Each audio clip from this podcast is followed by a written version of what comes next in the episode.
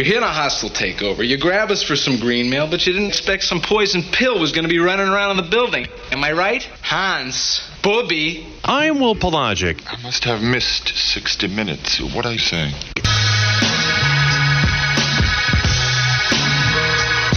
Ah, hello and welcome in on a Festivus edition of the Wes and Walker Show with no Wes or Walker, but you do have Willie P and you do have Fitty, and we're running it back like it's summer 2022. Hope you're enjoying yourself on this 23rd day of December 2022. Plenty to get to today. Of course, we'll Panther up and talk about the Panthers and the Lions. Get you ready for that game this weekend. We've got Hornets as well tonight taking on the Lakers, as we talked about with Jeff earlier.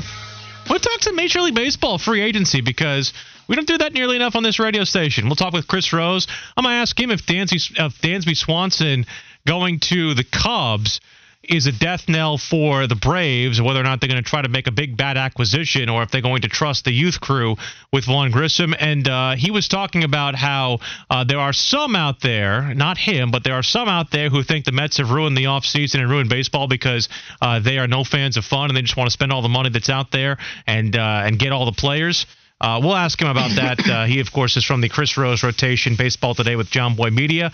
Bobby Belair, who was uh, a number one inside the draft room for Charlotte FC. Uh, he was the man who uh, was kind of instrumental in making sure that they were up to number one and they got themselves Hamady Diop of Clemson and Patrick Agmion, uh, Agyemang rather from uh, from Rhode Island in the first 12 picks of the Charlotte FC MLS Super Draft. We'll talk with him at 120 about that and the rest of the Charlotte FC offseason. But major football day today: Panthers and the Lions. Hello, Fitty. How are you?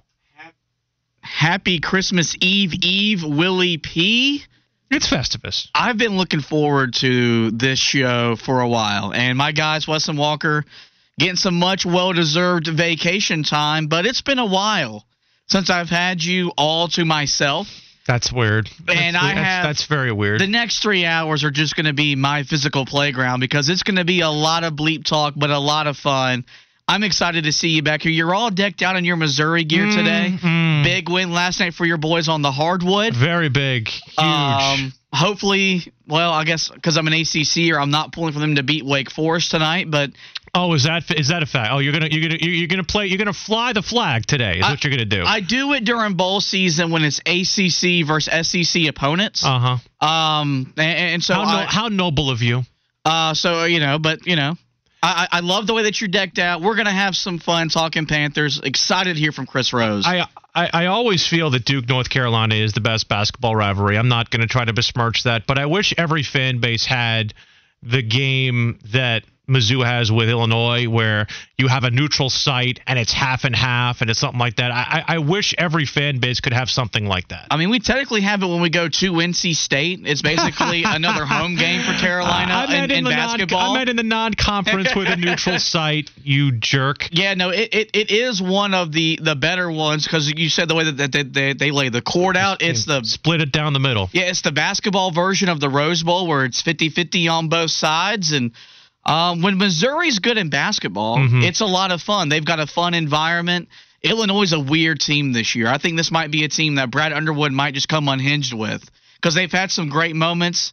Then they had what happened to them last night. But uh, anyway, I'm just glad that you're here. We're gonna have some fun today. We will, and it'll be a lot of Panthers Lions today. And we did uh, we did mix in some other things like the MLB and the Charlotte FC stuff, and, and we'll do a little Hornets, and we'll also do a campus corner where we'll talk about the bowl weekend, and uh, also talk about the uh, the big news out of North Carolina, which is Tony Grimes transferring to Texas A&M, and a lot to get to involving that. But uh, today is mostly a Panther day, and that's how we will get off the bus today. We look good getting off the bus. I got something to say.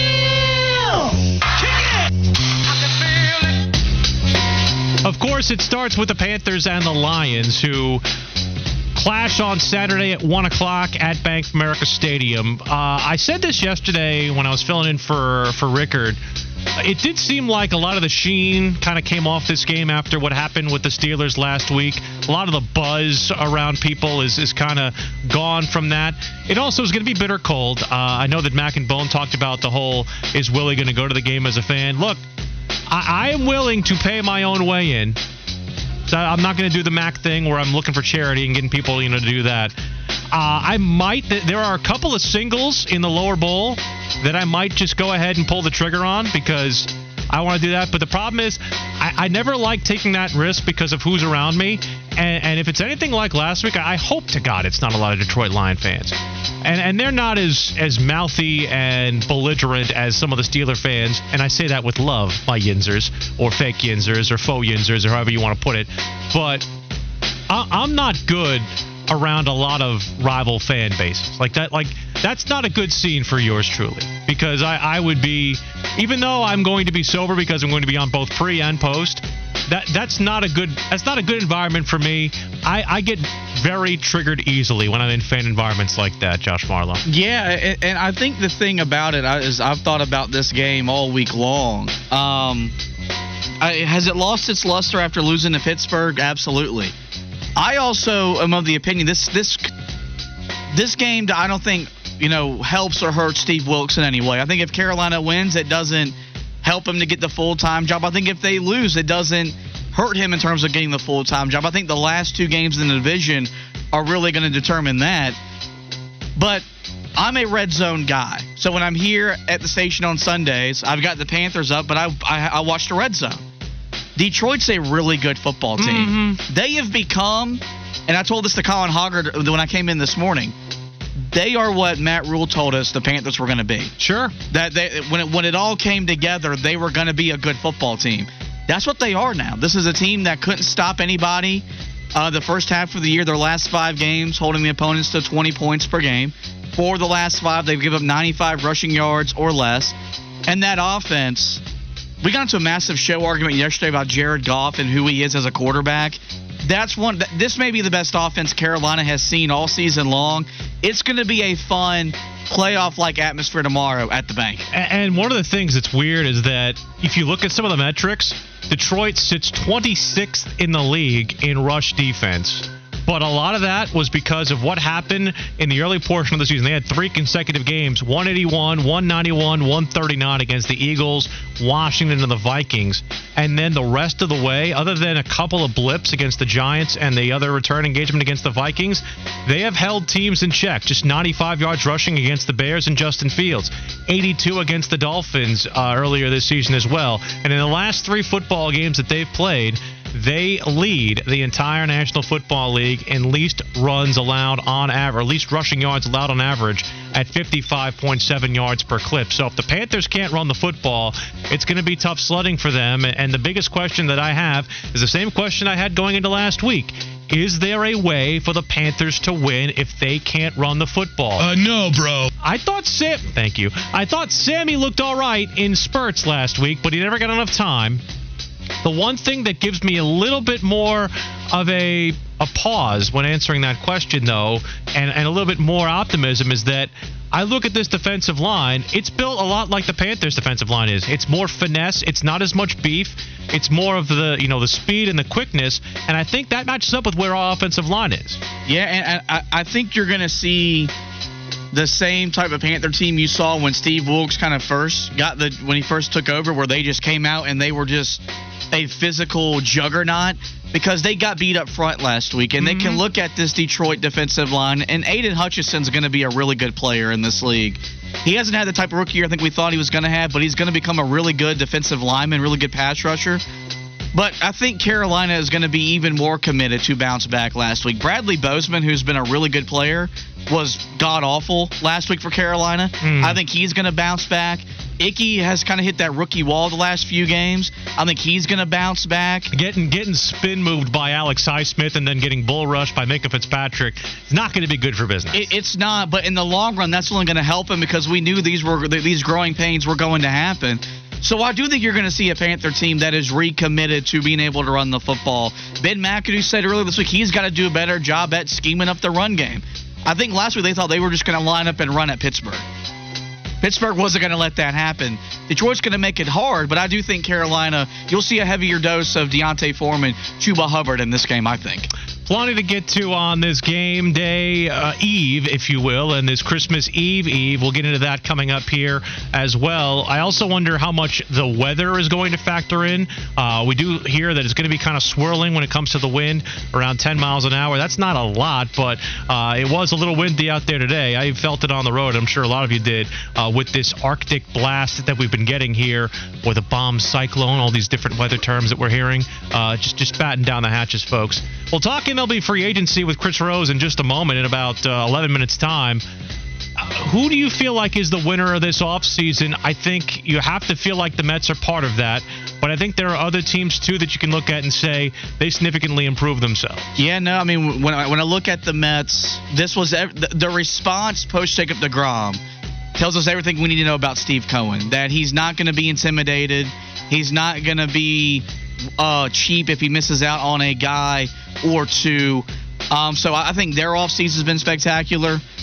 San Diego acquiring Xander Bogaerts. When you look at that lineup, one through six, one through seven, is as good as any lineup there is in baseball. Mm-hmm. Um, and, and so I do think they're going to only be right back where they were last year, making the NLCS, being able to to try to get back and make a deep run in October. And then I, I look over to the AL where it's been, I guess, a little bit more quiet, and I wonder what's the future for the Red Sox after losing Xander Bogaerts. What do they do with Rafael Devers? They don't know what the heck they're doing. Um, I, I like that. I like the moves Toronto made. Chris Bassitt can be a really good pitcher if he's not pitching in a big game. And back to the National League, the, the Phillies. I mean, you think about the the vote of confidence they put in Dave Dombrowski to revamp that team after getting to the National League Championship. They ended up getting some big bullpen help. Uh, they get Trea Turner, which I think is uh, one of the bigger moves that I think you can look at, say, across this offseason. How about all the shortstops? I mean, you mentioned Bogaerts, talked about Correa, although he's going to play third with the Mets, but but who, who knew that shortstop was going to be the new glamour position in Major League Baseball? It used to be like, you know, first base, that was that position. Maybe some outfielders, too, would always get some big money, but shortstop has turned into that en vogue big money position outside of pitcher. Had I known this when I was 10, I wouldn't have ditched baseball to chase a career on the hardwood or on the gridiron. Because that was a position that I played and played very well as a, as a little leaguer. How did, how did I know that you were going to make this about your church league dumb, dumb stuff? But um, no, I mean it's it, it really is impressive when you look at Turner got was it 321, Correa got 315. There's going to play third base. Lindor's getting 341. Like just a lot of money being spent, and I, I, I love it because I, I, I think I made this comment a few weeks ago and nobody kind of gave it any thought. Well, it's because you're on a uh, show with two guys who hate baseball. Yeah, the, the hot stove I think is right up there in terms of as interesting as an off season as there is in pro sports. I, it was it's it was incredibly interesting when we were kids. I think it's much more now because there's a lot of that infighting. And I'm going to get into that with Chris Rose because it does seem like that there's some dissension among MLB owners about what's happening with the uh, money thrown around this offseason. Hornets tonight taking on the Los Angeles Lakers. This game's got a lot more intriguing with LeBron James and Russell Westbrook looking like they're going to play tonight per ESPN.com's Stephen Vetterman. We also got some good news yesterday on both Dennis Smith Jr. and Terry Rozier. D- DSJ still dealing with that ankle injury, hasn't played in a while, about a month. And then Terry Rozier, who's been out for the last couple with a hip injury. If those two guys are good to go tonight, this is as healthy as the Hornets have been all season. They still are missing Cody Martin, but uh, I like the Hornets' chances semi full strength against a Laker team that just can't seem to figure out a way to, to put two guys together, especially without AD, of course. Yeah, yeah, no AD. And I think the biggest thing about this is we finally get to see that backcourt pairing of Dennis Smith Jr. and LaMelo Ball. What do the, what do those two guys look like together on the court?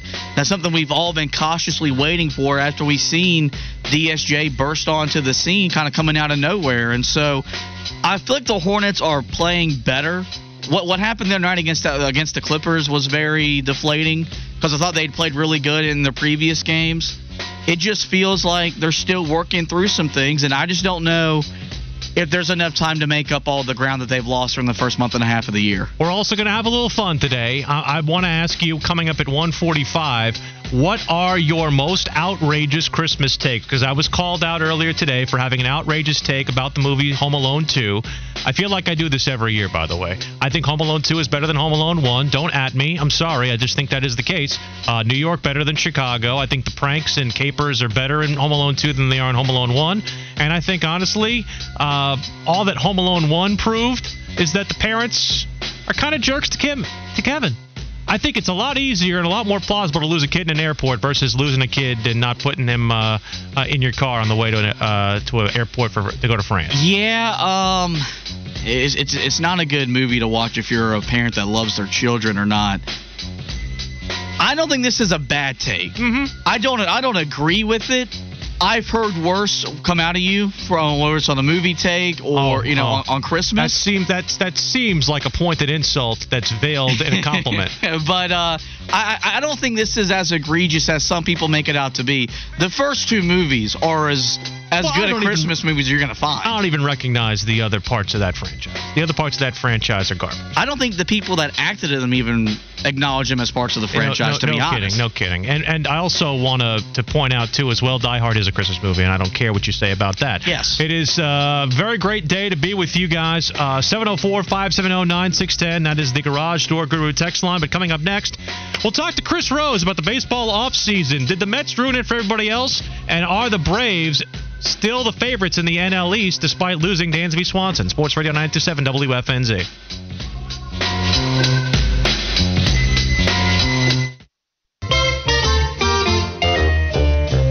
Frosty the snowman was a jolly, happy soul with a corncob pipe and a button nose. Sports Radio 927 made out of WFNZ. Willie P here with you in the midday, getting you ready for Christmas Eve tomorrow. Big football Saturday.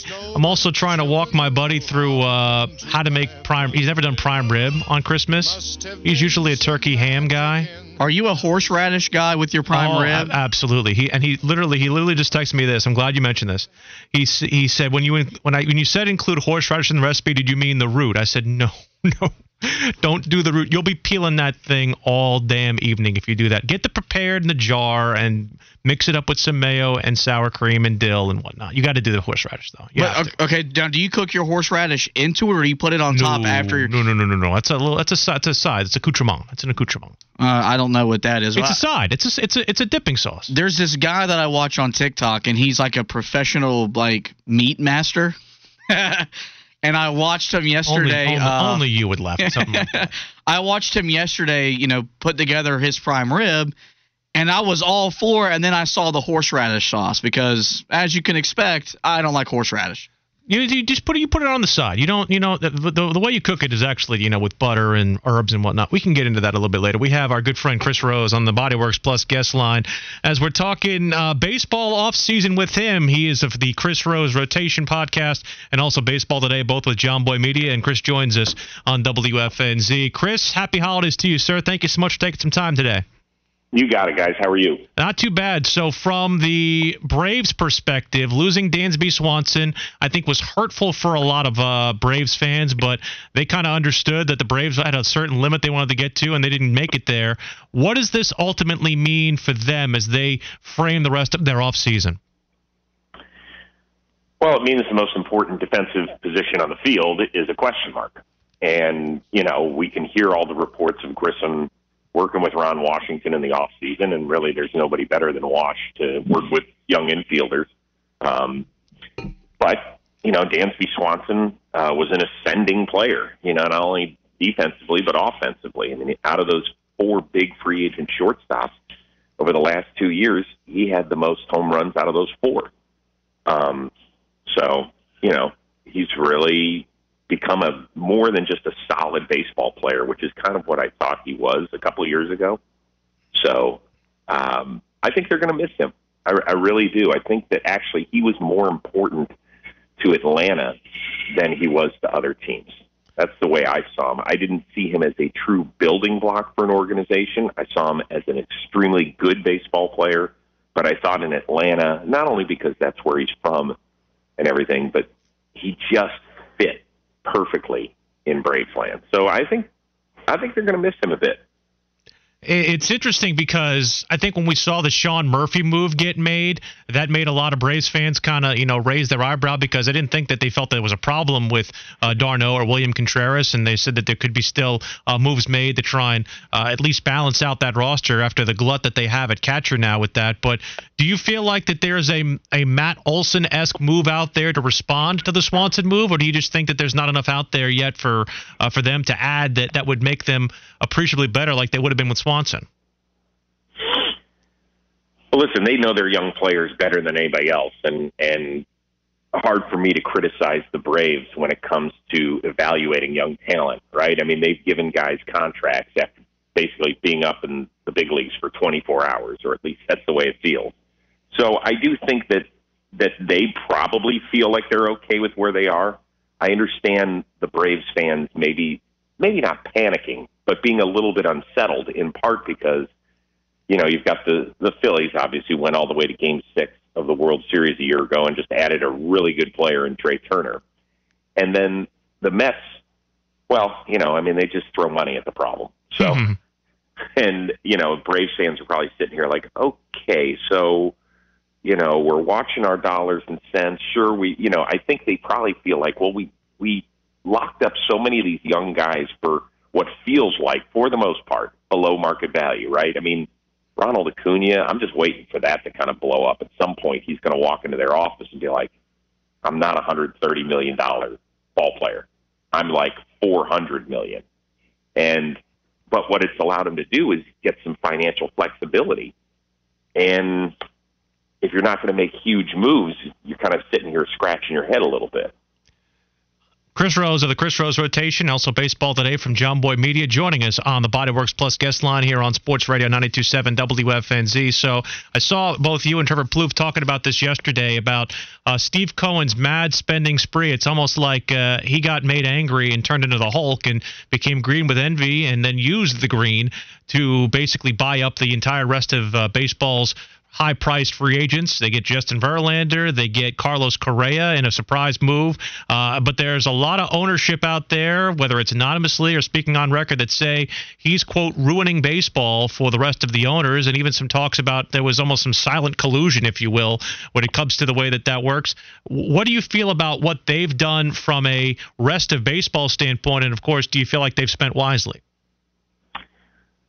Well, have they spent wisely? I mean, we'll we're not going to know. But I mean, would would I like to have Justin Verlander and Carlos Correa on the same team uh, as Frankie Lindor, and make sure I bring back Brandon Nimmo and Edwin Diaz?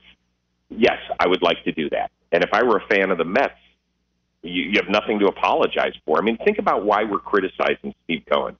We're criticizing him because he's trying to be the best in this sport in particular, I don't know if it's going to work out. I mean, we saw the Mets lose in a home series against the Padres. We saw the Cardinals not even win a home game against the Phillies, two teams that you would say the favorites were better than uh, based on what transpired during the regular season. So this doesn't guarantee a thing, but it guarantees that you're giving yourself the best chance right? I mean, don't we think that the Mets are better right now than they were before they had Carlos Correa? Mm-hmm. Wouldn't you agree with that? Absolutely, I would. As right. as as, as, so, somebody, as somebody who flies the blue and orange flag, I'm uh, I'm geeked, if you will. Yeah, and you should be. And so there's 29 other ownership groups that are upset with Stephen Cohen because he's embarrassing them.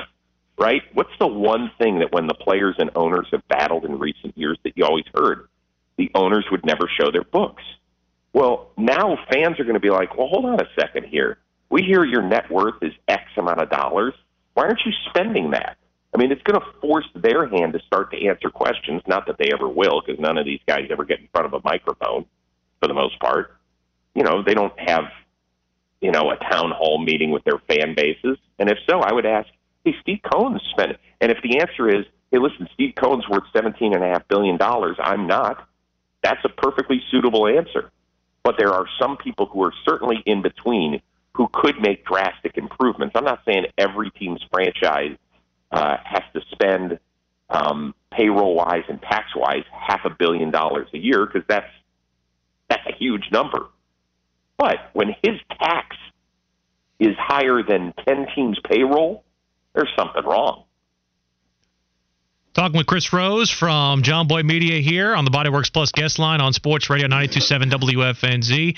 Chris, who do you feel like of the teams that probably wasn't a contender improved their position the most as we are kind of at the midterm point of the baseball offseason? I, I wouldn't go as far as non-contender to contender because I just I haven't seen that out of teams. Um, you know, I thought the White Sox made a solid signing in Andrew Benintendi, but for me, a lot of their question marks have to do with the guys that are already there, mm-hmm. and in terms of health. So you want to, you know, you look at them and you say, okay, but you know, I I love what the Padres have done. I love it that they've stepped on the accelerator, uh, and that was, you know, so to me, that was a contending team that has continued to upgrade. Um, I think the Giants have been most fascinating, where they whiffed on Judge, and then obviously had the fallout with Correa, and now they're they're buying up pieces that are have been solid, steady players, but it doesn't feel like they're maybe any better than a 500 team right now anyway. Um, you know, you could say the Rangers. You know, I'll be honest; it, it wouldn't shock me if the Rangers try to make one or two more huge moves because they do have deep pockets, and um, you know they've already spent a half billion dollars on their infield and 200 million on a guy who only pitches half the year. So if they say, well, let's go for it, I don't know if that would be enough to get them into the wild card chase. To me, they're too far back at Houston anyway in that division. But you know, I kind of dig what they've done. Uh, lastly, I, I know that uh, also uh, being with NFL Network, Chris, uh, you will be uh, having your eyes peeled on all the action in Week 16. I saw the video with you and DeAngelo Hall where he says he's rocking the Lions, and uh, oh, lo and behold, the Lions are here this week to take on the Mm-hmm. Carolina Panthers. is this a situation where this team is too hot, the Panthers have no chance, or do you feel like there's a resurgence coming for Carolina this weekend after what happened against Pittsburgh? Yeah, I was disappointed for the Panthers fans in that one. Uh, you know, you're you're coming in and you've got a backup quarterback who hasn't been really good, and you know, I mean, the Panthers they still have life after what happened to the to the Bucs last week. Um, and here they are. I mean, they they get three more wins, and the Panthers are division champs, right? Mm-hmm. Um, it doesn't feel great because I think Sam Darnold's going to have to make a few more plays, just a few, but it, but a few, uh, and they're going to have to keep pace with the Lions. Dare I even ask, what's the weather situation down there? It's only going to be cold, a little bit of wind. They say maybe 10, 10 to 15 mile an hour winds, but uh, just bitter cold outside of that. No pre, no precip, thankfully. But what's what's bitter cold there? Uh, in the 30s, in the 20s. I think 26 Okay, is the 26 is the game time temperature. Yeah, that's cold for down there. That's Mm. really cold. Um, but as long as it's clear, then Jared Goff should be okay. And you know they have played. The thing is, the Lions' defense stinks. It does. So if, if the Panthers can get that running game going, that was the big misstep last week. They Mhm. couldn't. They couldn't get out of neutral against the Steelers. And you know the Steelers' defense is significantly better, in my opinion, than the Lions. So I think they can keep it close, and we'll see. Maybe they get a weird turnover or something. But you know, I'd like to see Carolina get in this thing. I'm trying to. I'm, I'm actually doing game day morning because Rich and the crew are calling the Steelers uh, Raiders game on our air tomorrow night, Hmm. and so I get to pick games. So I'm, I think that's the one where everybody's going to be on the Lions, and I'm looking for a reason to pick the Panthers. So can you give it to me? Uh, the only thing that I have that is a negative that would maybe tick you away from that is that I just don't know what the avenue is if they can't run the football. That's the only thing I will say is that it, it has to be their kind of game, their kind of way.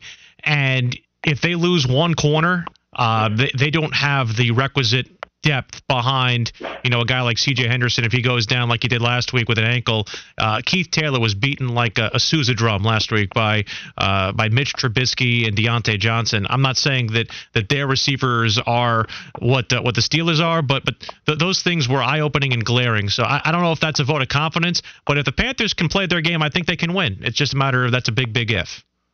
Yeah, so I asked you for something for a reason to take help me pick the Panthers. I know. You just gave me about five why I shouldn't. I'm, that's why I'm saying. That's why I'm saying stay away, stay away, stay very, very far away. I wanted to be different. I wanted to be the guy who was different. Like everybody loves the Honolulu Blue. They love Dan Campbell. You know, guys doing push-ups on I'll the give- sidelines. I'll give you a You reason. know. Sam Darnold is different with a beard. He's different with a beard. Okay, well, you know what? I'm growing out a beard too, so we could be beard buddies. And I cannot believe I'm going to say I'm picking the Panthers because Sam Darnold has a beard. That's like, good. That's what my analysis has come down to. and and the fact that I don't think that offensive line is going to have the same kind of game they had last week. I think because I think that Pittsburgh's a much more physical defensive line than I think uh, the Detroit is. Detroit's more finesse. They do have Aidan Hudson, who is is a big spark in the backfield, but I, I think the offensive line can't have uh, a back to back performance uh, like they had uh, this past week against Pittsburgh. So I, I, I like them better in that facet. It's still, you're still not helping me. I know. This is not going to hold up in a court of law. I know. I'm just telling you. I appreciate it. Chris Rose of the Chris Rose Rotation, Baseball Today, Jomboy Media, and NFL Network will be on game day morning tomorrow. Appreciate the time, Chris. Happy holidays to you. Thank you. Thank you, guys. I appreciate it. Take care. Happy holidays. That is Chris Rose joining us here on the Bodyworks Plus guest line on Sports Radio 927 WFNZ. So, so the reason I, I didn't have a lot of optimism for, for Chris there is that the the, la- the last thing that I want to do is is like invite people over and then feel like I burnt the brisket. I know, I know. I went there. I, mean, dude, you, you, you're making fun of your own joke. I know. That's what I'm saying. But I'm just saying it's like that's part of the reason where it's like I I, I want to feel I want to feel the same way that I felt going into the Pittsburgh game, but knowing that the possibility of the Pittsburgh game repeating itself is very likely tomorrow has me somewhat triggered a little bit. I'm not going to lie. Last week triggered me in a very negative way. Is burnt brisket better than dry brisket? I think it's the same. I think they're one and the same. Um, I, I think the thing is, if, if you're a Panther fan out there and you're going into tomorrow's game, if you lose, you're not losing to a bad football team. Pittsburgh's not a good football team. And No. they came in here, not only did they beat you, they beat you at your own game. That was what was so frustrating to watch for for all the Panther fans out there. True. Was they beat you at the same game that you beat Seattle with and you beat Atlanta with and so many other teams under Steve Wilks with. If you lose tomorrow, you're losing to a team that is hot as is, is as hot as any team in the NFL. And some of their losses earlier in the year weren't because of that offense. It was because, as he said, the defense stunk and they couldn't stop anybody. So I, I think that'd be the only solace is that if you lose, at least you're losing to a team that's playing playoff level football. It is Wes and Walker, Willie P. in for Wes and Walker, both on Sports Radio 927 WFNZ. It's time for a Fitty Flash. Another team that's playing playoff level football out of the blue has got to be the Jacksonville Jaguars. They stay hot. They win at the Jets last night, 19 to three. That was an awful football game, by the way. It was, dude. It was, it was so bad.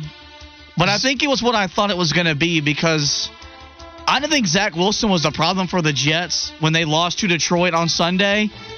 But he, he just, he just ain't it. I saw our guy He- Steve Gelbs on there today saying if they had competent quarterback play, this team would probably win. Have already won 10 or 11 games. That's how good that defense has been. Willie, you're a Jet fan. Hmm. What do you make of the current state of the Jets? Because they're seven and eight, but it feels like the chance at making the playoffs has slipped by the wayside the last month or so of the season. Oh, they're done. They're absolutely done because Zach Wilson is not it. I think his jet. I mean, I'll, I'll echo what Ryan Fitzpatrick said. He cannot start at quarterback ever again for the New York Jets. that bad? Because he, have you seen him? I- I- the yeah. last the last two weeks have been absolutely abominably awful. He is not it. I don't know if he's just messed up in the head. I don't know if, if uh, going out and, and trying to be braggadocio turned himself into it, but but he has found himself in a very bad way. Uh, I know the offensive line didn't help him last night, but man, oh man, for whatever reason, he is just throwing up YOLO balls half the time after rolling out. He, he just doesn't see defenders, doesn't see coverages.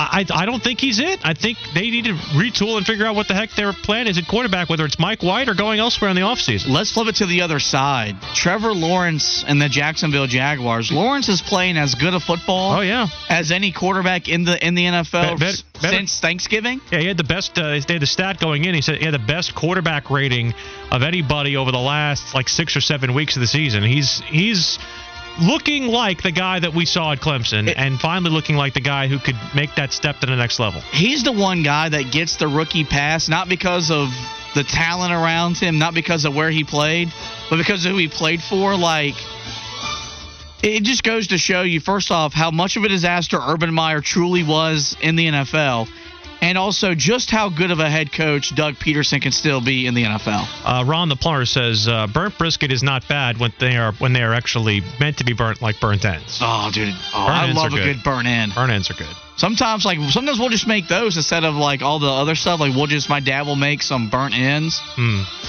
and man, I could eat those until the end of time. Is this what today is going to be? Just you making dad jokes? This is this is this is Fitty's aesthetic. Dad jokes, bragging about the church league, and annoying former Hall of Fame level wide receivers. Wow. yeah. Too, soo- too soon? I mean, I don't think Too you soon? missed on any single one of those, Too but soon? Uh, yeah. Ice up, son. Uh, it is Wes and Walker, Willie P. in for those dudes on WFNZ. We'll come back get into a campus corner. Two bowls today and a big transfer away from North Carolina. We finally know his destination. Sports Radio 927 WFNZ.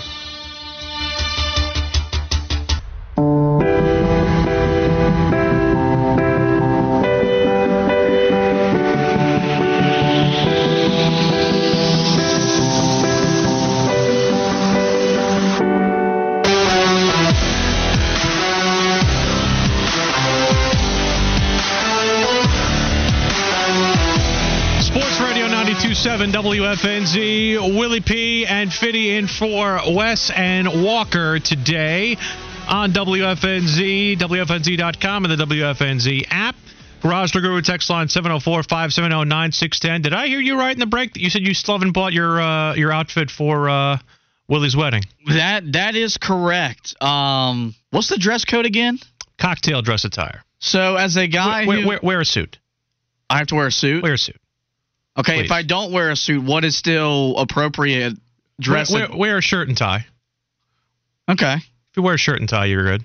So uh, Tottenham kit, not uh, no, not not acceptable. that- We have to get into this a little bit later, though. You're you're, you're jumping you're jumping the script here.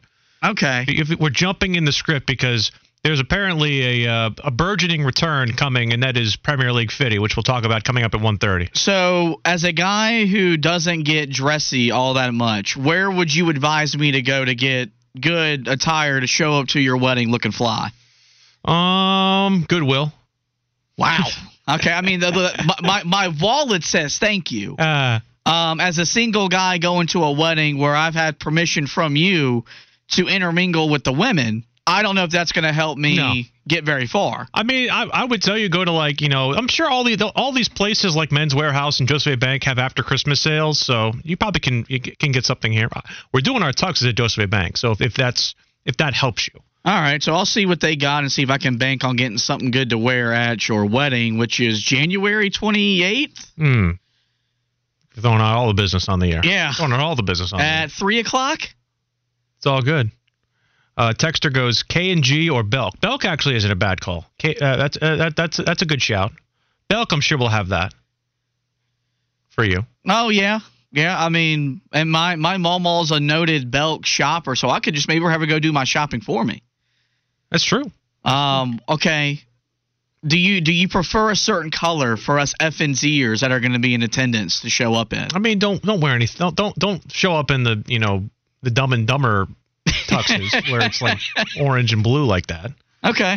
So like if I show up with some baby blue and uh, you know, a nice tie and a sports coat, you're not going to be upset at me. No, Okay. That's good. Uh, it is WFNZ. We'll do a campus corner here.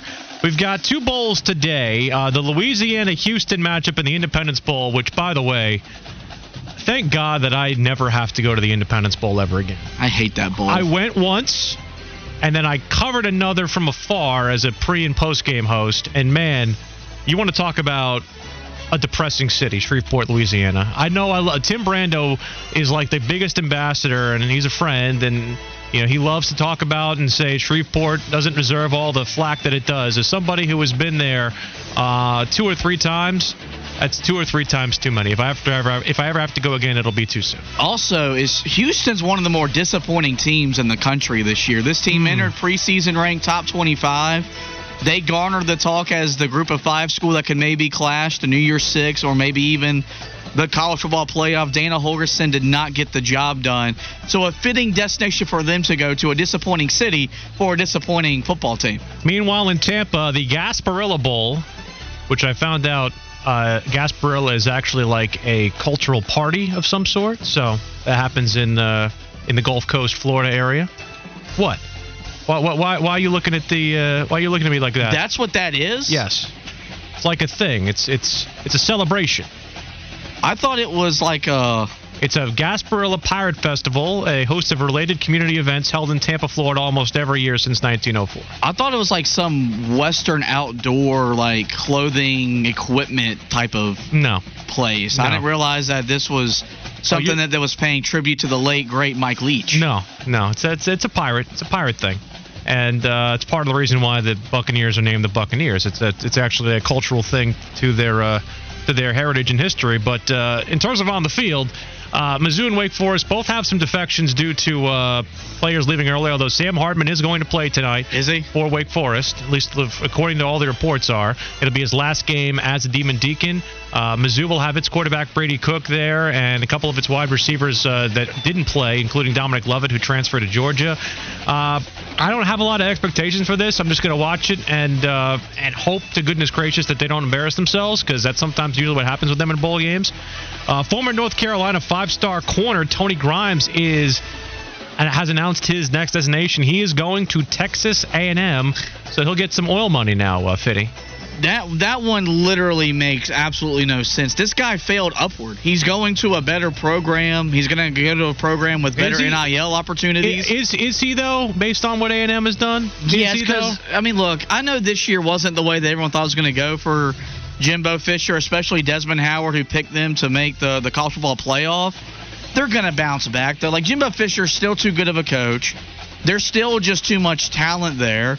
Uh, so this one really surprised me. There was a lot of smoke of him going uh, back to Virginia to play for Virginia Tech, um, and he winds up going to College Station. So it's it's it's definitely weird seeing where all these guys end up because some guys leave for better situations. That's what Tony Grimes is going into. Some guys leave for worse situations. Uh, but when I saw he was going to College Station, that one did make me say, "Oh wow!" And I wanted to ask you because Hmm. you didn't ask my opinion about the Gasparilla Bowl. Oh. What what does a bowl win mean for uh? Drinkwitz in Missouri, considering the the state of the the east part of the SEC where Georgia back in the playoff, Tennessee's in a New Year's Six bowl game. What do, what does a bowl game do momentum wise for for that Mizzou program? I mean, if they can get Brady Cook back another year and and turn him back into that guy that he was the last six seven weeks of the season, I think it's a nice momentum uh, boost going into the off season. They didn't have a very good national signing day yesterday. They're 36th in recruiting, so I think they need any little help that they can get. They did lose a big wide receiver. They gained Luther Burden back. And they also uh, gained back Ennis Rakestraw, who's one of their big corners. They are going to lose another couple of players uh, to the transfer portal and to graduation, but it, it would mean a lot for them because I think under Eli, they just need every little incremental step up. I think the way they finished the season was very good, but their season was defined by a lot of close calls and uh, games that could have gone their way against big time teams and others that were uh, maybe supposed big time, like Auburn. But uh, they will look back on some of those and, and have some regrets about the way they played earlier on in the season because they were so close to things like upsets of Georgia, et cetera, and so on. I feel like that that arms race for third in the East is going to be a lot of fun to watch Mm-hmm. between uh, Missouri, South Carolina, and Florida. Right. And, and I'm not and I'm not saying this and taking a dig because with that expanded playoff, oh, yeah, it turns into something. you just never know what third place in the SEC East is going to get you. So Well, that that in the West did not look like the juggernaut that it, it used to be this year. It seems like a lot of that balance of power is switched back east. I saw this story last night. Uh, college football's most valuable programs, the top 25 estimated annual value according to Go Banking Rates. If you have a guess of what number one is, Texas. Oklahoma actually. 100 Really? 101 million for this estimated annual value. Texas is second, Georgia third, Notre Dame fourth, Michigan fifth. Where's Bama? Bama is sixth at 61 million. All right, what about the Ohio State? Seventh? Ohio State is 22, 43 million dollars. Are you serious? You know who's in the top 25 that uh, surprises me? South Carolina is 21 at 43. North Carolina is also 24th, so kind of very much in that same that same uh, wavelength. Clemson is also right around there at 23rd at 43 million as well. What do they base this value off of? Because it obviously doesn't have anything to do with championships. Because Ohio State would be a heck of a lot higher than 22nd, 23rd. I think it, it, takes into account the marketability, uh, things like NIL and, and, and earning capability in terms of those type of things. So it's it's it's one of those one of those their subjective type things. That's that's that that's a really interesting. Also study. goes into what they brought in year over year in the uh, in the calendar year. You would think that Ohio State and Clemson would be higher up on that list considering their perennial New Year's Six college football playoff programs, but I guess not. Who knows? Who knows? Uh, also, Jayden Daniels is returning. We're talking about the balance of power between the SEC West and SEC East. Jayden Daniels returns to LSU. Uh, I think with the stacked quarterback class that you have this year, he was very much going to get lost in the shuffle. He might try to uh, turn that into something into next year, a la Joe Burrow. Yeah, it's going to be interesting to see what that does for preseason expectations for LSU. If they win their bowl game, that's still a 10 win season, and Brian Kelly's first jo- uh, year on the job down there in Baton Rouge without any of his guys. You get him back, his first full recruiting class, some other transfers. LSU could once again be a factor in that SEC West.